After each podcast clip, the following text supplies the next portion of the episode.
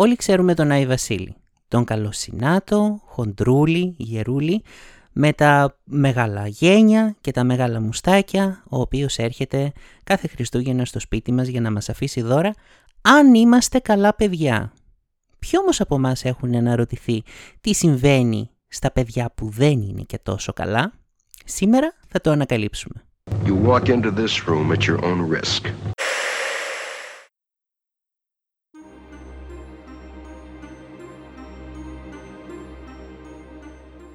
Είμαι ο Βασχάλης Αυγερίδης και έρχομαι από τη σκοτεινή πλευρά.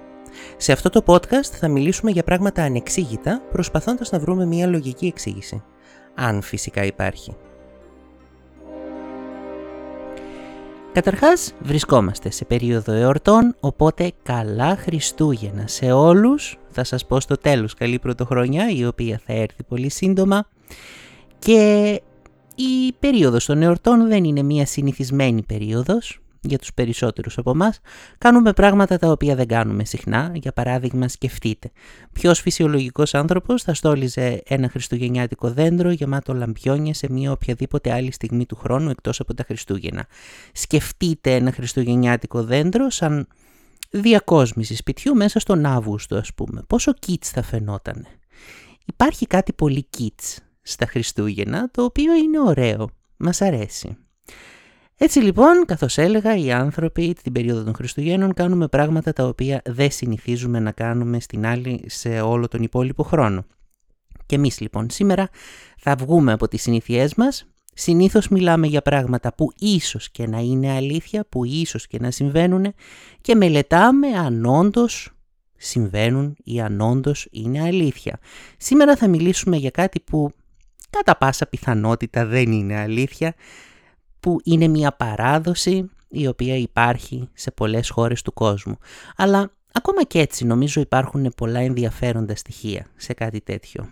Στο τέλος του επεισοδίου θα σας ρωτήσω αν πιστεύετε ότι κάτι τέτοιο θα ήταν πιθανό, ε, σαν μια ερώτηση για τον εαυτό σας. Δεν ξέρω, θα το σκεφτούμε, θα το σκεφτούμε. Επίσης, ε, θα, θα προσπαθήσουμε λίγο να ταράξουμε τα στάσιμα εδώ και χρόνια νερά της παράδοσης και να δούμε λίγο τα παραδοσιακά πράγματα των διαφόρων χωρών με μια πιο φιλοσοφική ίσως ματιά. Πάμε λοιπόν να αρχίσουμε. Όπως τα καταλάβατε από την εισαγωγή μας, σήμερα θα μιλήσουμε για ένα διαφορετικό Άγιο Βασίλη. Ξέρουμε τον Άγιο Βασίλη σαν τον ε, Άγιο ο οποίος φέρνει δώρα στα παιδιά όταν είναι καλά. Όταν είναι κακά, κανείς δεν μας λέει τι συμβαίνει. Τουλάχιστον όχι στην Ελλάδα. Αλλά διάφορες παραδόσεις άλλων χωρών έχει προνοήσει και για τα κακά παιδιά και η μοίρα τους δεν είναι καθόλου μα καθόλου καλή άμα πιστέψουμε αυτές τις παραδόσεις. Σε άλλες χώρες λοιπόν και συγκεκριμένα στη Γερμανία, θα μιλήσουμε πολύ για τη Γερμανία σήμερα, συγκεκριμένα λοιπόν στη Γερμανία δεν υπάρχει Άγιος Βασίλης, υπάρχει ο Άγιος Νικόλαος. Όλοι ξέρουμε ότι ο Άγιος Νικόλαος γιορτάζει στις αρχές του Δεκέμβρη. Μια γιορτή η οποία βρίσκεται αρκετά κοντά στα Χριστούγεννα, οπότε δεν βαριέσαι, ας πούμε ότι τα δώρα των Χριστουγέννων τα φέρνει ο Άγιος Νικόλαος. Αυτή η παράδοση άρχισε στις γερμανικές χώρες και πέρασε στην Αγγλία και αργότερα σε όλο ουσιαστικά το δυτικό κόσμο, στην Αμερική, στην Αυστραλία, με απικίες κτλ. Και δείτε λίγο πώς λέγεται ο Άι Βασίλης στα αγγλικά. Santa Claus. Το Santa Claus είναι από το Saint Nicolaus, που είναι, τα γερμανικά μου δεν είναι καθόλου μα καθόλου καλά, δεν ξέρω βασικά γερμανικά, οπότε μη με ξεσυνερίζεστε. Ε, Saint Nicolaus λοιπόν, το οποίο φυσικά σημαίνει Άγιος Νικόλαος. Ο Santa Claus λοιπόν είναι στην ουσία ο Άγιος Νικόλαος. Στις αγγλόφωνες χώρες ο Άγιος Νικόλαος έρχεται στη, την ημέρα των Χριστουγέννων.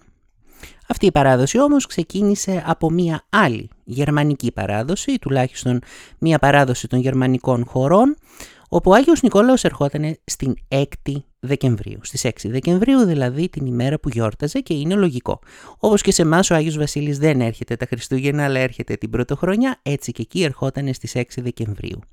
Έφερνε δώρα στα καλά παιδιά, αλλά μία μέρα πριν έρθει ο Άγιος Νικόλαος, ερχότανε ένας άλλος, μία παροδία αν θέλετε, του, του Αγίου Νικολάου, ένας κακός Άγιος Νικόλαος, ο οποίος έρχεται στις 5 Δεκεμβρίου και σας τον περιγράφω.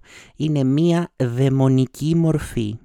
Έχει κέρατα, όπως όλοι οι δαίμονες, έχει μαύρο δέρμα, κάποιοι λένε μαύρη γούνα, έχει τραγίσια πόδια με διχαλωτές οπλές, προφανώς έτσι είναι η τράγη, και μια πολύ μεγάλη γλώσσα. Βασικά είναι πάρα πολύ γνωστός για την μεγάλη μητερή του γλώσσα. Αυτή λοιπόν είναι η περιγραφή του, ε, της δαιμονικής αυτής μορφής, ο οποίος λέγεται Κράμπους. Τώρα το Κράμπους, επαναλαμβάνω τα γερμανικά μου δεν είναι καθόλου καλά, η λέξη Κράμπους έρχεται από την, από την γερμανική λέξη Krampen, το οποίο στα αγγλικά σημαίνει κλό, που φυσικά είναι τα νύχια, τα ζωώδη νύχια, αυτά που αρπάζουν, ας πούμε, σαν το λιοντάρι που έχει αυτά τα μητερά νύχια, αυτό. Αυτό σημαίνει Κχάμπεν, οπότε καταλαβαίνετε ότι ο Κράμπους, επειδή το όνομά του βγαίνει από, αυτό το, από αυτή την, ε, τη λέξη, μάλλον δεν είναι και πολύ καλό πράγμα. Ας δούμε λοιπόν τώρα τι έχει μαζί του αυτό. Τον περιγράψαμε, ας δούμε τι κουβαλάει μαζί του. Κουβαλάει αλυσίδες, οι οποίες επάνω έχουν κουδούνια. Λέγεται, η παράδοση λέει ότι αρχικά δεν είχε αλυσίδες με κουδούνια. Επίσης λέγεται ότι αρχικά το έθιμο αυτό άρχισε από κάποιες παγανιστικές τελετές που είχαν σκοπό να διώξουν το χειμώνα ουσιαστικά. Θα το αναλύσουμε παρακάτω. Λέγεται όμως ότι επειδή είναι δαιμονική μορφή, όταν ο, όταν ο χριστιανισμός ήρθε σε αυτές τις χώρες και ε, ξαναέφτιαξε αυτό το έθιμο σύμφωνα με τα πιστεύω του, Προστέθηκαν αλυσίδες με κουδούνια σε αυτή, τη, σε αυτή τη δαιμονική μορφή για να δηλώσει ότι ο δαίμονας είναι φυλακισμένος από το Θεό. Με αυτόν τον τρόπο και τα κουδούνια προφανώς βρίσκονται εκεί για να ειδοποιούν τον κόσμο να φύγει. Φυσικά αυτή είναι μια θεωρία. Επίσης, το άλλο πολύ ενδιαφέρον, κουβαλάει μαζί του βέργες από σημίδα. Τώρα, θα, θα δούμε πώς χρησιμοποιούσε αυτές τις βέργες αλλά ας μιλήσουμε πώς προέκυψαν αυτές στο μύθο. Λέγεται ότι ο Άγιος Νικόλαος σε κάποια φάση, ήταν ένας επίσκοπος ο Άγιος Νικόλαος και σε κάποια φάση έδιρε κάποιον άλλον επίσκοπο με κάποιες βέργες. Κάποιοι λένε ότι επέστρεψε από το θάνατο, είχε πεθάνει δηλαδή και ξαναζωντάνεψε και έδιρε κάποιον επίσκοπο με, με βέργες κτλ δεν φαίνεται καθόλου κάτι το οποίο θα έκανε κάποιος χριστιανός αυτό έτσι. Οπότε λέγεται ότι στην ουσία ο Κράμπους είναι το ίδιο με τον Άγιο Βασίλη. Απλά ο Κράμπους είναι η δαιμονική πλευρά του Άγιου Βασίλη. Αν μπορείτε να φανταστείτε ότι κάθε άνθρωπος μέσα του κρύβει και καλό και κακό. Και επειδή ο Άγιος Νικόλαος ήταν άνθρωπος και αυτός, αν και Άγιος ήταν άνθρωπος, είχε και αυτός μία κακή πλευρά μέσα του, μία δαιμονική πλευρά μέσα του και αυτό ο Κράμπους είναι η προσωποποίηση αυτής της δαιμονικής πλευράς. Αυτό το δίπολο που από τη μία πλευρά μας δίνει δώρα και από την άλλη πλευρά μας τιμωρεί. Και αυτό μου φαίνεται πάρα πολύ ενδιαφέρον ε, κομμάτι του, του μύθου. Τώρα, ο Κράμπους δεν χρησιμοποιεί τις βέργες για να δει επισκόπους. Δυστυχώς κατά κάποιους, δεν ξέρω. Ε, δεν τις χρησιμοποιεί λοιπόν γι' αυτό, τις χρησιμοποιεί για κάποιον πολύ πολύ πιο σκοτεινό σκοπό. Δέρνει παιδιά και συγκεκριμένα δέρνει τα κακά παιδιά. Ας υποθέσουμε λοιπόν ότι είστε ένα κακό παιδί κάπου στην, ε, το 1700 ξέρω εγώ ή το 1600 κάπου στη Γερμανία ήσασταν ένα πολύ κακό παιδί μέσα, στο, μέσα στη χρονιά και έρχεται ο Κράμπους να σας τιμωρήσει. Ας δούμε τι θα βλέπατε. Αρχικά η πόρτα θα άνοιγε θα έμπαινε μέσα αυτό το, αυτή η θηριώδης δαιμονική μορφή και προφανώς θα τα κάνατε πάνω σας. Μετά θα έβγαζε τις βέργες, θα σας έριχνε ένα γερό χέρι ξύλο και κάποιες παραδόσεις λέει ότι θα σταματούσε εκεί, θα έφευγε και θα πήγαινε να βρει το επόμενο κακό παιδί της γειτονιάς. Το φίλο σας, ίσως με τον οποίο κάνατε όλες τις ζαβολιές. Κάποιες άλλες όμως... Ε, κάποιες άλλες περιοχές λένε ότι δεν σταματούσε εκεί. Λένε ότι μαζί του κουβαλούσε ένα σάκο ή ένα τσουβάλι ή ένα καλάθι. και οι πιο εφάνταστοι ανάμεσά σας νομίζω θα καταλάβατε σε τι χρησιμεύαν αυτά, προφανώς για να απαγάγει τα κακά παιδιά. Γιατί τα κακά παιδιά ήταν ένα αυγοδέλυγμα της κοινωνίας που μόνο κακό έφερναν στην οικογένειά τους, οπότε για ποιο λόγο να λείψουν σε κάποιον. Έτσι λοιπόν, ο Κράμπους έπαιρνε αυτά τα κακά παιδιά, τα έβαζε μέσα στο τσουβάλι του ή στο σάκο του ή στο καλάθι του και τα έσερνε μαζί του στην κόλαση ή στη φωλιά του. Αναλόγως, επαναλαμβάνω, είναι ένας μύθος ο οποίος υπάρχει σε πολλές περιοχές και με πολλές παραλλαγές. Δείτε λίγο τι ωραίο, τι ωραίο συμβολισμό που έχει αυτό το τσουβάλι. Και ο Άγιος Βασίλης κουβαλάει ένα τσουβάλι. Απλά αυτό το τσουβάλι μας φέρνει πράγματα. Το τσουβάλι όμως του Κράμπους είναι το ίδιο πράγμα το οποίο αντί να μας φέρνει κάτι, μας παίρνει και μας έρνει στην κόλαση. Εμένα με ενθουσιάζει αυτό το δίπολο. Αυτό το δίπολο που το ίδιο πράγμα μπορεί να χρησιμοποιηθεί με δύο διαφορετικούς τρόπους και ο ένας τρόπος να είναι ακριβώς αντίθετος από τον άλλον. Είναι όπως οι επιλογές μας. Έχουμε τη ζωή μας και με αυτήν μπορούμε να κάνουμε ό,τι θέλουμε και είναι δική μας επιλογή το τι θα κάνουμε. Μπορούμε να είμαστε καλά παιδιά και να έρθει ο Άγιος Βασίλης και να μας φέρει δώρα ή να είμαστε κακά παιδιά και να έρθει ο Κράμπους και αντί να μας φέρει δώρα να μας φυλακίσει μέσα στο τσουβάλι του. Εμένα μου αρέσει πάρα πολύ αυτό, αυτό το, αυτή η σκέψη, αυτή η σκέψη για αυτό το δίπολο της χρήσης ε, του σάκου. Αυτά λοιπόν έκανε ο Κράμπους στα κακά παιδιά και τώρα σκεφτείτε λίγο την περιγραφή του. Ήταν αυτή η δαιμονική μορφή με το, με το μαύρο τρίχωμα, με τα κέρατα, με τα τραγίσια πόδια, τι σας θυμίζει αυτό; Νομίζω για μας τους Έλληνες μας θυμίζει το σάτυρο, τον πάνα, αν και δεν υπάρχει κάποια ιδιαίτερη προσοχή στις σεξουαλικές δυνάμεις του, του Κράμπους, τουλάχιστον όχι στο σημείο για το οποίο μιλάμε, θα μιλήσουμε αργότερα για κάτι άλλο ιδιαίτερος γαργαλιστικό, αλλά αυτό θα έρθει αργότερα. Ε, αυτή η ομοιότητά του λοιπόν με, με κάποιες μορφές από τον ελληνικό παγανισμό, αλλά όχι και μόνο, γέννησε τη θεωρία ότι ο Κράμπους προέρχεται από κάποιες παλαιότερες παγανιστικές τελετές που συνέβαιναν σε, στις χώρες της κεντρικής Ευρώπης και εγώ νομίζω ότι το πιστεύω αυτό, ακούγεται, ακούγεται αρκετά ταιριαστό. Λέγεται ότι ε, σε αυτές τις παγανιστικές ε, περιόδους και στη Σκανδιναβία ο, ο Κράμπος ήταν γιος μιας θεάς, της θεάς του, του θανάτου, της Χέλ, που παρεπιπτόντως από αυτό το όνομα προέρχεται ο αγγλικός όρος για την κόλαση που είναι Hell, φυσικά. Τώρα έχω βρει το όνομα με διαφορετικούς τύπους, αλλού Hell, αλλού Hella, δεν ξέρω. Δεν ξέρω, ε, δεν ξέρω αρχαία σκανδιναβικά ή ό,τι άλλο μιλούσαν τέλος πάντων εκείνη την περίοδο, σε εκείνη την περιοχή, οπότε δεν έχω λόγο ως προς αυτό. Το θέμα είναι όμως ότι αυτή η παράδοση υπάρχει σε πάρα πολλές χώρες. Καταρχάς, ας αρχίσουμε από τη Γερμανία και φυσικά από, την, ε, από τις χώρες που βρίσκονται δίπλα στη Γερμανία, όπως για παράδειγμα στην Αυστρία. Επίσης, Τσεχία, Ουγγαρία, Σλοβενία, Κροατία και Βόρεια Ιταλία. Ακόμα και στη Βόρεια Ιταλία υπάρχουν κάποιο, ε, κάποιου είδους τέτοιες μορφές. Προφανώς δεν, δεν, δεν είναι όλες ακριβώς ίδιες σαν τον Κράμπους, αλλά έχουν την ίδια χρηστικότητα, αν θέλετε. Έχουν διαφορετικά ονόματα σε πολλές περιοχές, έχουν κάποια διαφορετικά χαρακτηριστικά, αλλά επιτελούν όλες τον ίδιο σκοπό. Μία πολύ ενδιαφέρουσα λεπτομέρεια επίσης.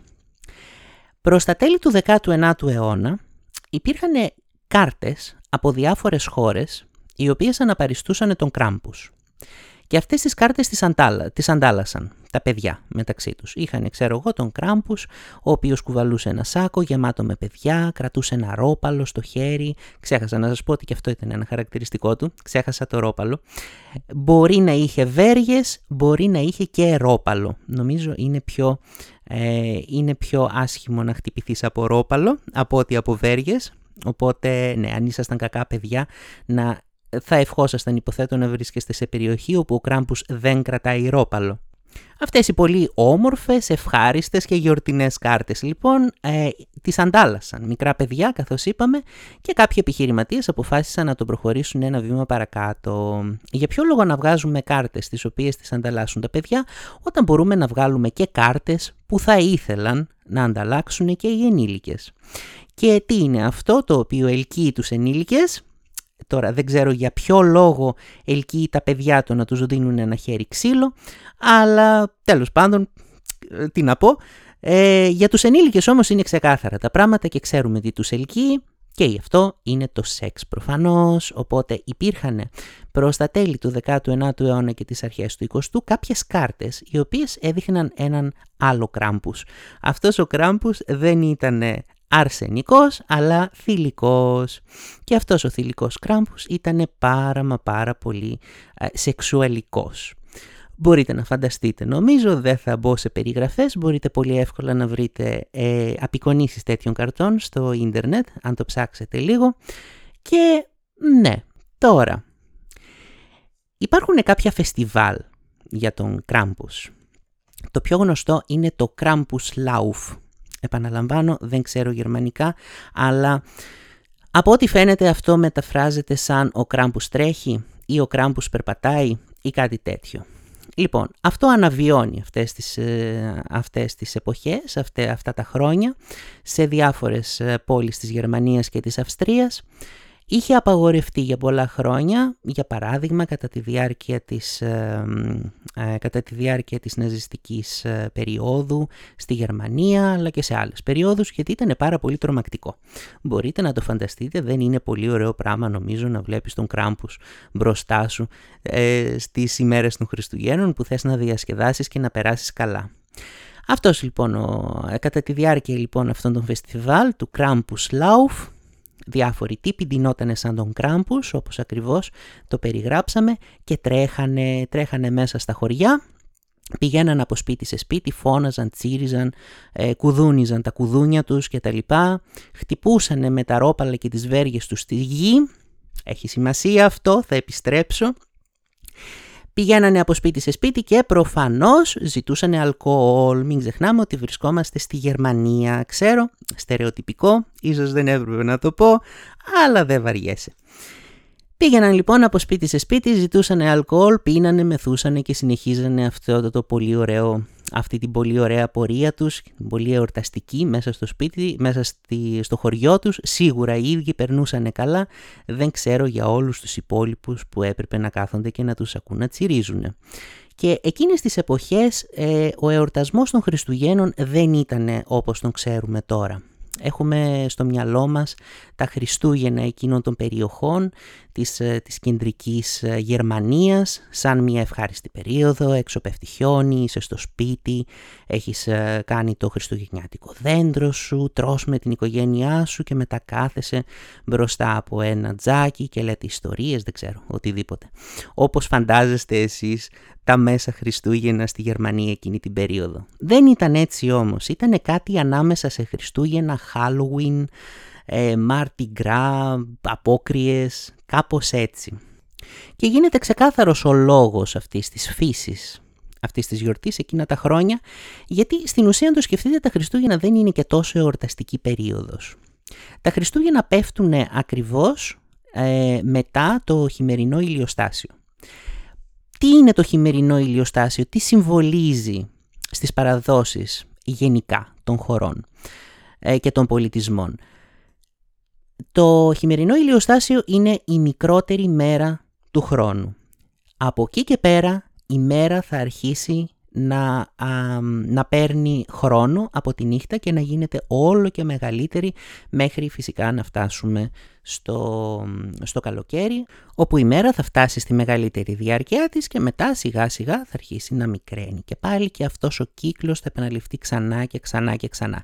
Γι' αυτό λοιπόν αυτή η στιγμή είναι τόσο μα τόσο σημαντική, τα Χριστούγεννα. Είναι ακριβώς η στιγμή που η μέρα αρχίζει να νικά τη νύχτα, που ε, η άνοιξη το καλοκαίρι αρχίζει να χτυπά να, και να νικά το, το χειμώνα. Αυτές οι αιώνιες δυνάμεις ανάμεσα στο κρύο και στη ζέστη, ανάμεσα στη ζωή και στο θάνατο. Αυτή ακριβώς είναι η κρίσιμη στιγμή που, ε, που, που η διαφορά δυνάμεων αρχίζει να γέρνει προς το καλοκαίρι. Είναι η πρώτη μέρα που αρχίζει να γίνεται μεγαλύτερη και γι' αυτό υπάρχουν και τα Χριστούγεννα σε αυτή την περίοδο γιατί τα Χριστούγεννα είναι η νίκη ε, απέναντι στο θάνατο, η νίκη του Χριστού, από εκεί αρχίζει η ιστορία για το πώς ακριβώς νίκησε ο Χριστός στο θάνατο. Γι' αυτό λοιπόν τα Χριστούγεννα δεν είναι ειρηνικά, δεν είναι ήρεμα, είναι το μεγαλύτερο σημείο της μάχης, το πιο σημαντικό σημείο της μάχης. Είναι η στιγμή που αρχίζεις να νικάς και εκείνη τη στιγμή μπορείς να κάνεις ένα τεράστιο πάρτι, όπως κάνανε εκείνη την περίοδο. Και για το τέλος νομίζω σας άφησα το καλύτερο. Κάποιοι από εσάς μπορεί να σκέφτεστε, μα τι ωραία παράδοση, δεν ξέρω, κάποιοι από εσάς μπορεί να το κάνετε. Τι ωραία παράδοση γιατί να μην υπάρχει αυτό και στην Ελλάδα. Ε, λοιπόν υπάρχει. Όχι πολύ διαδεδομένο, αλλά βρήκα ότι υπάρχουν κάποια χωριά στο βόρειο Εύρο, επηρεασμένα ίσως από κάπου ή ίσως κρατώντας μια παλιά διονυσιακή παράδοση όπως τα ίδια ισχυρίζονται, τα οποία κάνουν κάτι πάρα πολύ παρόμοιο. Λοιπόν, αυτό το πράγμα σε κάποια χωριά, όπως, λέω, όπως είπα, του Βορείου Εύρου λέγεται μπομποσάρι. Ο Κράμπους λέγεται μπομποσάρις. Δεν ξέρω καθόλου από πού προέρχεται αυτή η λέξη ή τι σημαίνει ή τι ρίζα έχει. Το θέμα είναι ότι η περιγραφή αυτού του μπομποσάρι μοιάζει πάρα πολύ με τον Κράμπους. Είναι και αυτός μια δαιμονική μορφή, φοράει μια μαύρη γούνα, όπως είπαμε. Και για τον Κράμπους, στο κεφάλι του δεν έχει τέρα, κέρατα, αλλά έχει νομίζω κάτι που μοιάζει πάρα πολύ με κέρατα, ειδικά άμα δεν έχεις πολλά κέρατα για να βάλεις. Ε, και αυτό είναι μια κατσαρόλα. Έχει λοιπόν στο κεφάλι του μια κατσαρόλα. Κρατάει ένα ρόπαλο, σας υπενθυμίζω, τις βέργες του Κράμπους ή το ρόπαλο σε άλλες περιοχές και δεν είναι δεμένος με αλυσίδες με κουδούνια, αλλά δεμένος με μία τριχιά με κουδούνια που καθώς τρέχει μέσα στο χωριό αυτά κουδουνίζουν. Αυτός λοιπόν δεν πηγαίνει μόνος του, συνοδεύεται από τη γυναίκα του η οποία είναι ένας άλλος άντρας, ντυμένος σαν γυναίκα, ο οποίος φέρνει μαζί του διάφορα χαρακτηριστικά πράγματα γυναικεία και συμβολίζει την, ε, την αναγέννηση της φύσης. Ή τουλάχιστον έτσι έλεγαν τα άρθρα που διάβασα. Αυτός λοιπόν πηγαίνει από σπίτι σε σπίτι στο χωριό, πηγαίνει στους νοικοκυρέους, τους χτυπάει την πόρτα, τους ζητάει φαγητό και κρασί προφανώς ή τέλος πάντων κάποιο αλκοολούχο ποτό και αυτό που κάνει είναι, προσέξτε, χοροπηδάει πάνω κάτω για να κουδουνίσουν όλα του τα κουδούνια και μετά παίρνει το ρόπαλο και χτυπάει τη γη και αυτός είναι ένας τρόπος να δείξει την εφορία η οποία θα έρθει σύντομα στη γη και με το θόρυβό του να διώξει τα πνεύματα τα οποία φέρνουν το χειμώνα. Κάτι αντίστοιχο γίνεται και αργότερα μετά τα φώτα στα ίδια χωριά, αυτή τη φορά για να διώξει τους καλικαντζάρους. Πάρα πολύ ενδιαφέρον κατά τη γνώμη μου. Μου αρέσει πάρα πολύ αυτή η αντιστοιχία ανάμεσα ε, στους πολιτισμούς διαφόρων χωρών.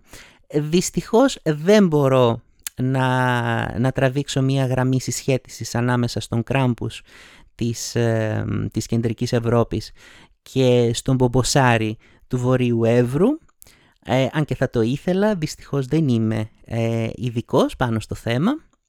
Σκεφτείτε το όμως, ψάξτε το. Μου αρέσει πάρα πολύ αυτή η αντιστοιχία και μου αρέσει πάρα πολύ ο τρόπος με τον οποίο οι άνθρωποι αυτών των αγροτικών περιοχών όντας μέσα σε αυτόν τον πληθυσμό, κατάφεραν και κράτησαν ξεκάθαρα παγανιστικά έθιμα, παρά τον αντιπαγανισμό της Εκκλησίας, του χριστιανισμού, ακόμα και από τότε, από τόσο παλιά και αυτά τα πράγματα επιβίωσαν μέχρι τις μέρες μας και αυτά τα πράγματα έχουν ένα συμβολισμό μέσα τους.